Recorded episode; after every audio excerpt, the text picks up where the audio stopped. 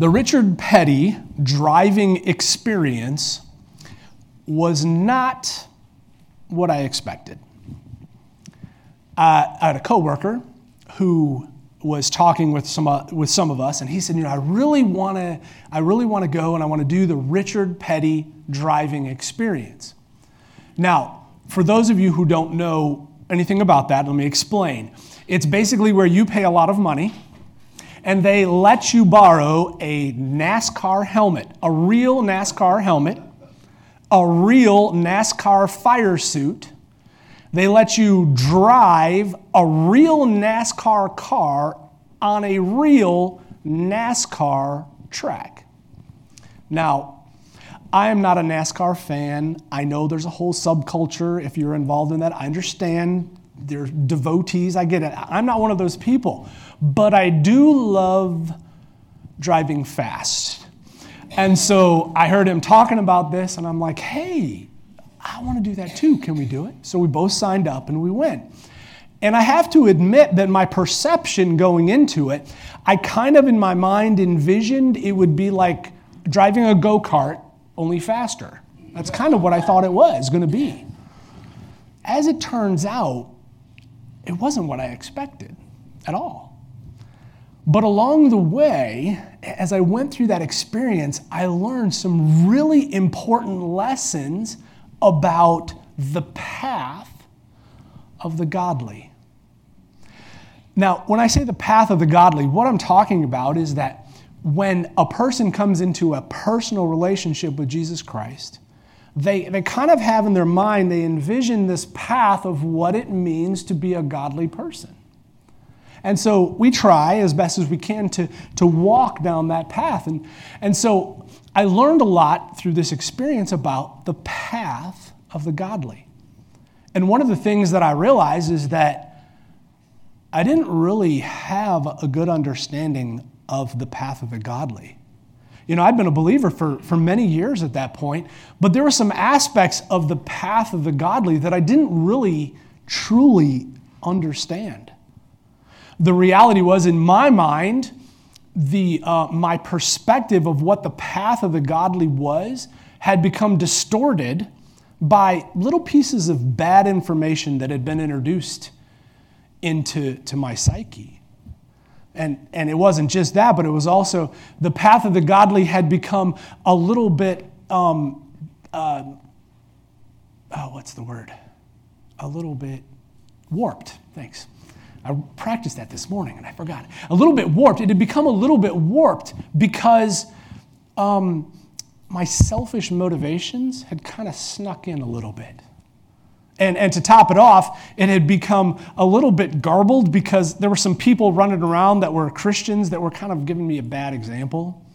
And so in my mind, I had this perspective of what it meant to walk in the godly path, but it was a little bit off. And what I want to propose to you this morning is you might be in a similar spot, even here this morning. You may have been a believer for a short time, maybe a couple years. You may have been a believer for many years, but over the time, your understanding of what the path of the godly is supposed to be, it might have gotten a little bit off track. Maybe the bad example of people around you, or just a little bit of misinformation that gets gets stuck in your brain and it just kind of sometimes gets us off track. So, what I want to do this morning is I want us to look at and answer what is the path of the godly really like? And to answer that, we're going to go to Psalm chapter 1. So if you have your Bibles, I'd invite you to go ahead and turn to Psalm chapter 1. And in the psalm, what's going on is the, the psalmist is going to talk about the option that is available to every human being the option to choose whether to walk in the path of the godly or to walk in the way of the wicked. And that's what we're going to see in Psalm chapter 1. And I'm going to use this for us to talk about, get a clearer image of what is the path of the godly. Now, I'm going to be reading as we go, and I'm going to be using the New Living Translation, but even if you're using a different translation, you'll be able to follow along because they're all pretty similar. And the first thing that we're going to see is that the path of the godly is joyful. Look with me at verse 1. Oh, the joys of those. Oh, the joys of those. Now, some translations uh, translate that blessed, and some say happy. And the idea is this is actually a, uh, an interjection. It's at the beginning of the psalm, and, and if we were translating it, we, it, in a more of a less of a formal sense, we'd probably put an exclamation mark because that's really the idea here. It's like, oh, the joys. Oh, how blessed. Oh, how happy is the person who. And the whole reason behind doing that is because what the expectation is is that the reader will see that and they're like, well, this dude's happy. This dude's blessed. This dude is, he's joyful. I want that for my life. So what do I need to do so that I can get that? So that's the that's the what the, the author of the psalm is trying to do. It says, Oh, the joys of those who do not follow the advice. Now, the advice could be advice, could be formal ed- counseling, or could be the formal uh, or the informal sense of somebody just giving helpful suggestions. This person who's walking on the path of the godly is joyful because they do not follow the advice of the wicked. Now, this is not a person who mostly a good person and every once in a while does something wicked. The wicked is someone whose life is such that every single, not every single, that they do wicked things so often that people look at them and say, that person is wicked. Now, I'm not the sharpest tool in the shed. But if I'm making a big decision, I'm not going to go to a wicked person to ask them what they think I should do. Right? Because what's going to happen? He's going to tell me to do something that's wicked, then I'm going to do it, and then it's going to cause harm. So, what this psalmist is saying here is, says, Oh, the joy of the person who does not take counsel from the wicked. Keeps going on. Or stand around with now, technically, this has to do with standing in a position, being standing upright, but it also has that flavor of not only standing there, but kind of in agreement with what's going on. And so it's saying those who stand around with sinners. Not somebody who one off sins or sins every once in a while, but someone who sins so consistently that their life is marked by that. Oh, the joy of the person who does not walk, I'm sorry, who does not stand with sinners. Over the past year, we've had in some, several of the, of the larger cities in our country, there have been these riots. And I was just thinking through this, and like, this is what this is like is even if I went to one of those riots and I was just standing there, I may not be participating in damaging property. I may not be lighting cars on fires. I may not be throwing rocks at, at police officers. But if I'm just standing there, in a sense, I'm kind of supporting what's going on. But in a sense, I'm also putting myself in harm's way. Somebody's going to throw a rock sometime. That's probably going to hit me. Okay? And so the idea is, is that this person is joyful because they don't stand around with sinners. Go on to the end of the word, or uh, end of the verse.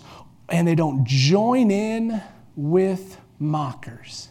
They don't join in, they don't enter into a place where mockers are at. And I had a, a picture for this. Let's say you're at a wedding reception or, or some kind of social gathering and you're around a table. You don't pick the people you're sitting with, you're just sitting with them. And, and one of the other people at the table, they start mocking the people around them. Like, hey, that guy sitting at that table over there, I'm better looking than him. I got more money than him. I'm, I'm more popular than him. And you know what? If we got in a fist fight, I'd probably win. Now, if I'm sitting at that table, I'm starting to think, wow, I don't really want to be at this table anymore, right? Because this guy is he's loud, he's obnoxious, and there's probably bad stuff coming. And that's the sense of what the psalmist is trying to say here. Oh, the joys of the person who do not put themselves in harm's way. Oh, the joys of the person who does not put themselves in harm's way. The path of the godly is joyful. When we were, when we first started on this, um, when we went to the uh, Richard Petty driving experience, and um, we were, um, they were sitting down and kind of instructing us how to, how to do the, the Richard Petty driving experience. They told us a little bit of what to expect and all. And, um, and just so you know, this is a drive. This is not a drive along. Drive along is where you like sit in the passenger seat and then they somebody else drives, like a professional driver drives. That's not what this is. This is where you're in the car, you drive. There's nobody else with you. And so me and my buddy, we were like super excited about this because we are going to be able to drive this car as fast as we wanted.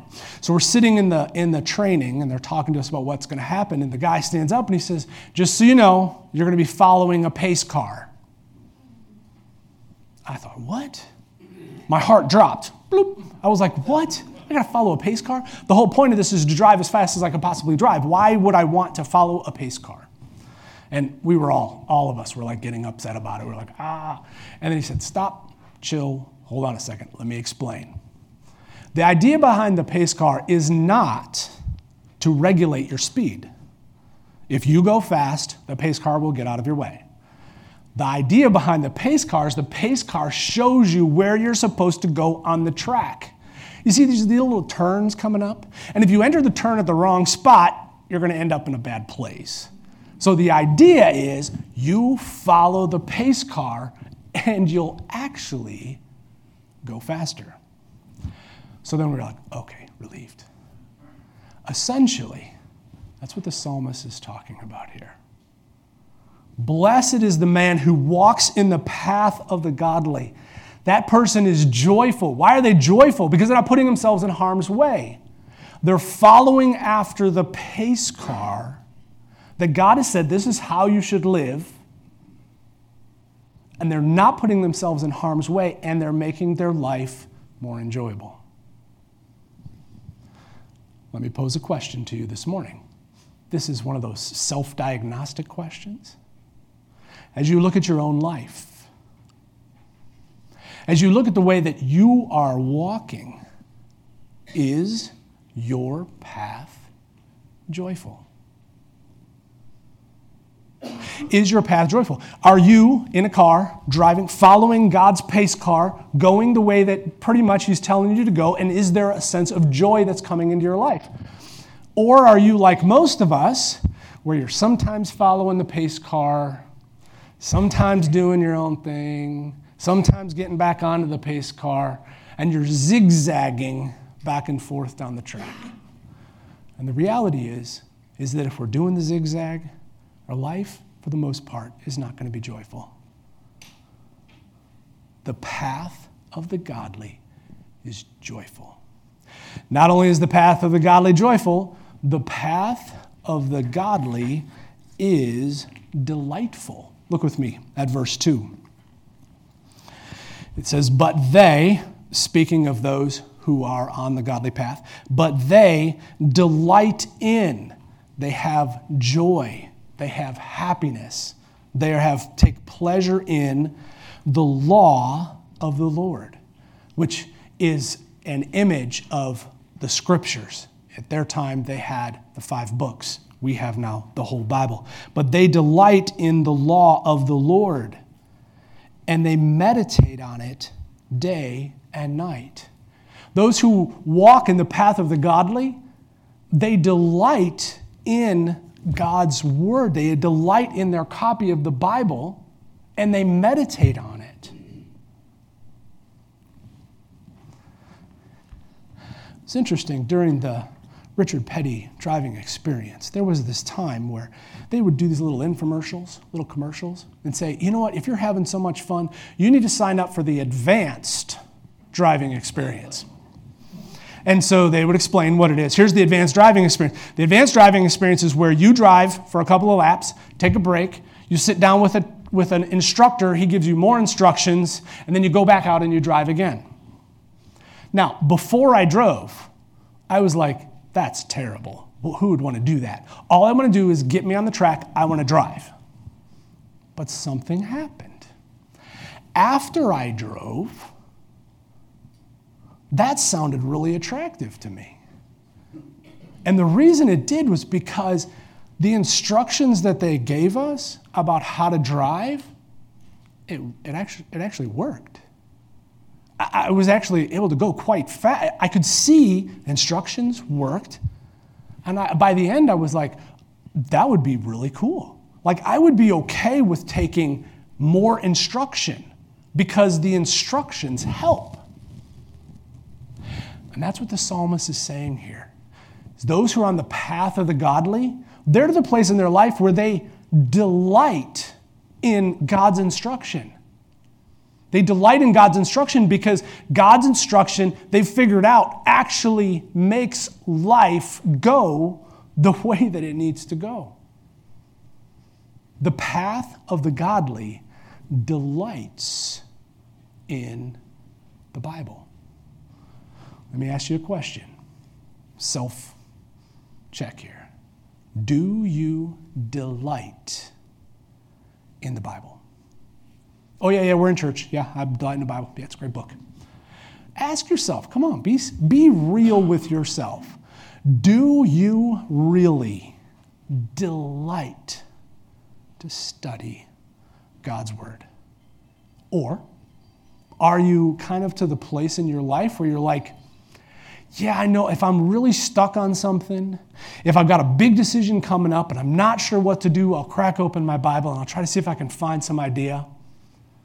But for the most part, when things are going okay, I got this handled. I pretty much know what the right thing is to do. The path of the godly delights in God's instructions because they understand that God's instructions are there to make everything go smoother. That's the point of it. So, when you're looking at that and you're asking yourself, do I really delight in God's word? So, uh, the path of the godly is um, joyful. The path of the godly is delightful, delightful in God's word. And the third thing we're going to see is the path of the godly is prosperous. Look with me at verse 3.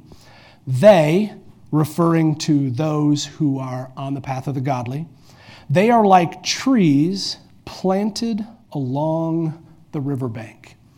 Now, here in Texas, that kind of that illustration doesn't make a lot of sense to us because there's trees everywhere. Okay, we see them everywhere. But in the arid regions of Palestine, when the original author, when the original readers read this, they understood the illusion. Because if I'm if I've got a, a tree and I'm gonna go plant it, and I go plant it out in the middle of the field, chances are pretty good it's not gonna make it. And even if it does survive, it's not gonna be healthy because they don't get enough rain. But if I want the tree to really do well, what I do is I plant it near a stream, plant it near a canal I plant it near a source of water. And when I do that, then I know that tree is going to produce. It's going to be vibrant. So when they're saying planted by the river, think of what they would have originally heard because that's the point he's trying to make. They are like trees planted along the riverbank, bearing fruit each season. Now, when you see this, you have to understand the idea behind this is it's that there's a cadence to it.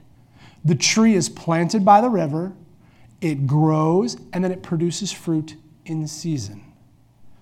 Unfortunately, in our modern time, this verse and verses like it have been taught by people who try to under, who try to communicate that God is all about making you prosperous in the sense of you give the church $10, God will give you 5 million. Okay? That's not what this passage is talking about. What this passage is talking about is that the ones, the people who are on the path of the godly, they are like a tree that is planted by a river. It doesn't produce fruit all year long, it doesn't have this exorbitant amount of fruit. It produces fruit in its season. Maybe a better way to think about this is they are industrious. They are, their, their efforts are profitable. Verse goes on to say, "Their leaves never wither." Think of the tree out in the middle of the uh, out in the middle of the field. That's probably not going to have leaves a lot of the year. But the trees by the water, they have leaves year round. And they prosper in all that they do. Those who are on the godly path, they prosper in all that they do. The emphasis is upon what the person does. They prosper. Their efforts prosper. Why are they prospering? They're prospering because they're doing things the way that God has told them how they should be done. The way of the godly is prosperous. When we were in this um, experience,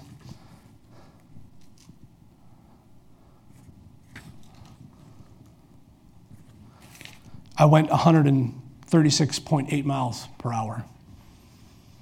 I, I, like, I don't know if that's bad. I thought it was good. Like 138, 136 miles per hour is a pretty good. I thought that was pretty fast. I beat the guy that I went with. We went fast. I went faster. So that was that was my bragging rights.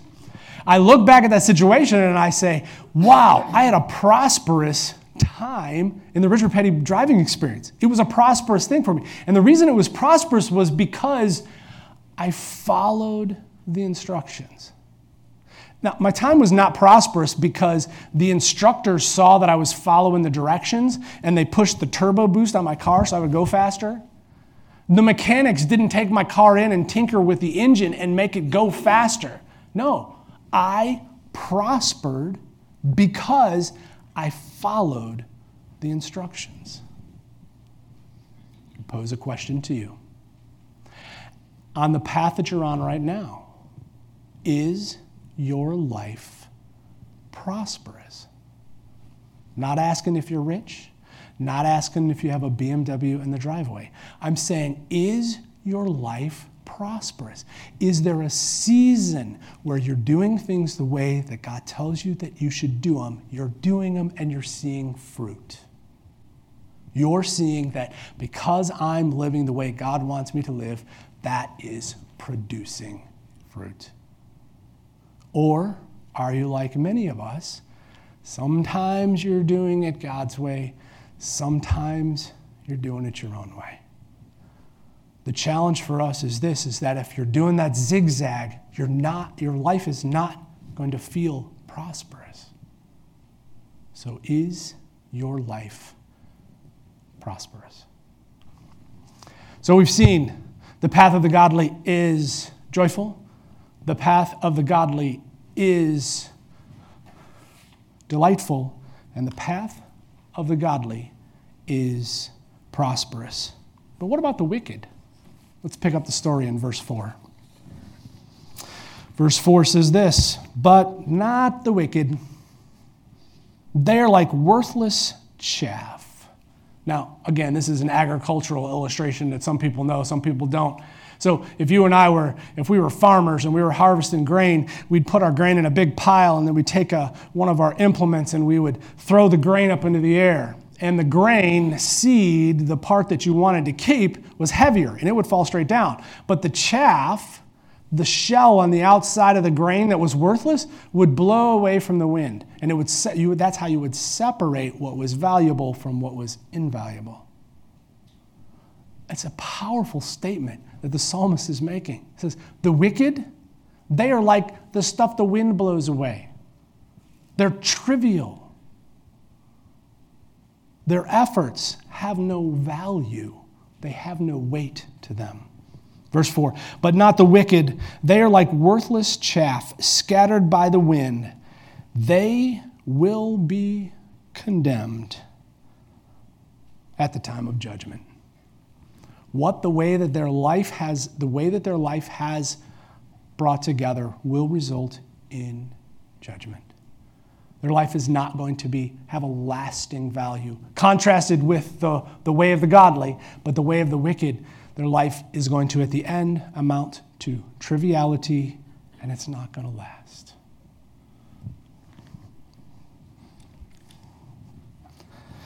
so what is the path of the godly really like.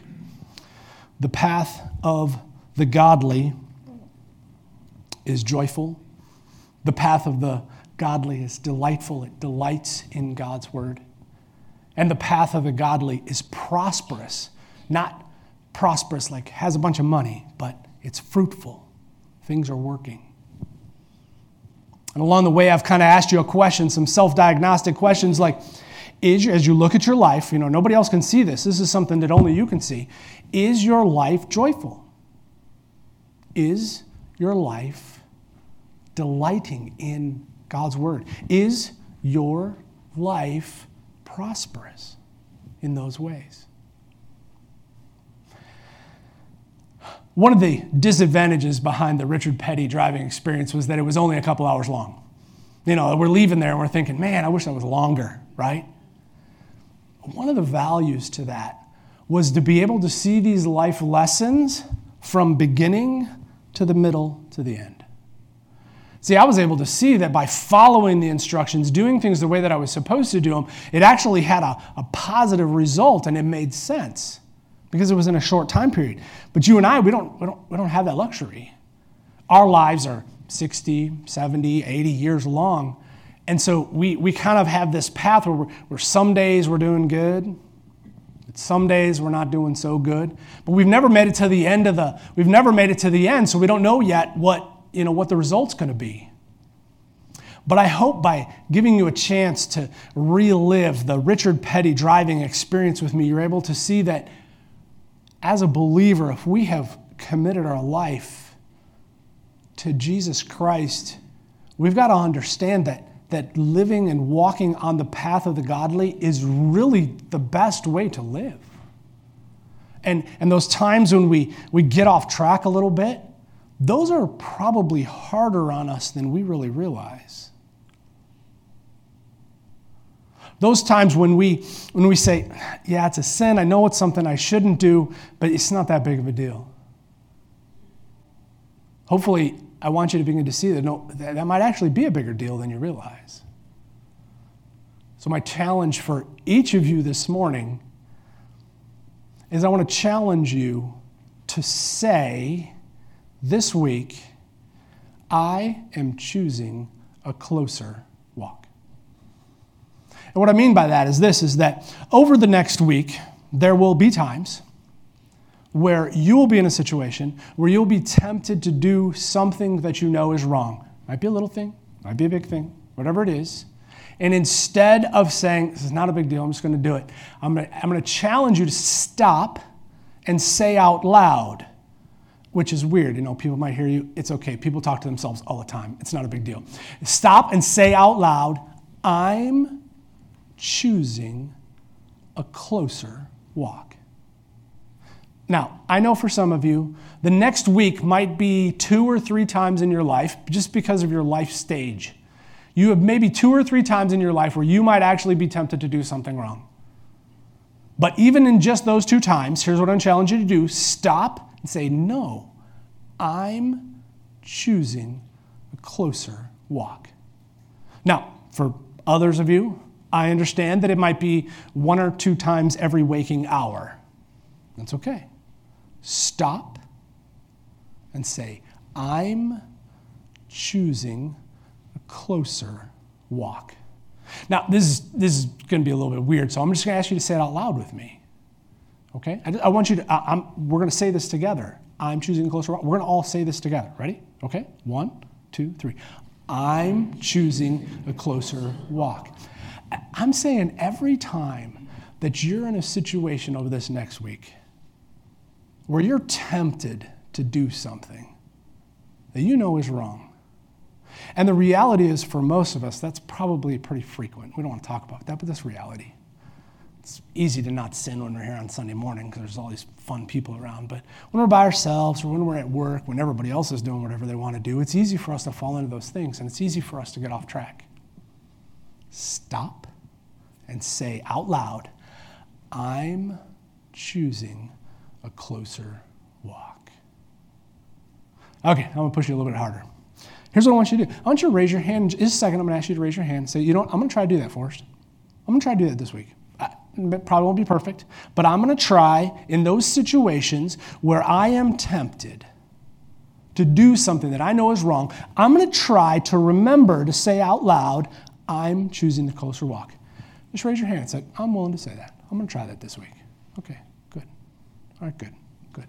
Let me pray for you guys, and then I'll pray for me, and we'll be ready to go. Dear Heavenly Father, we do just thank you for this morning. Thank you for your word.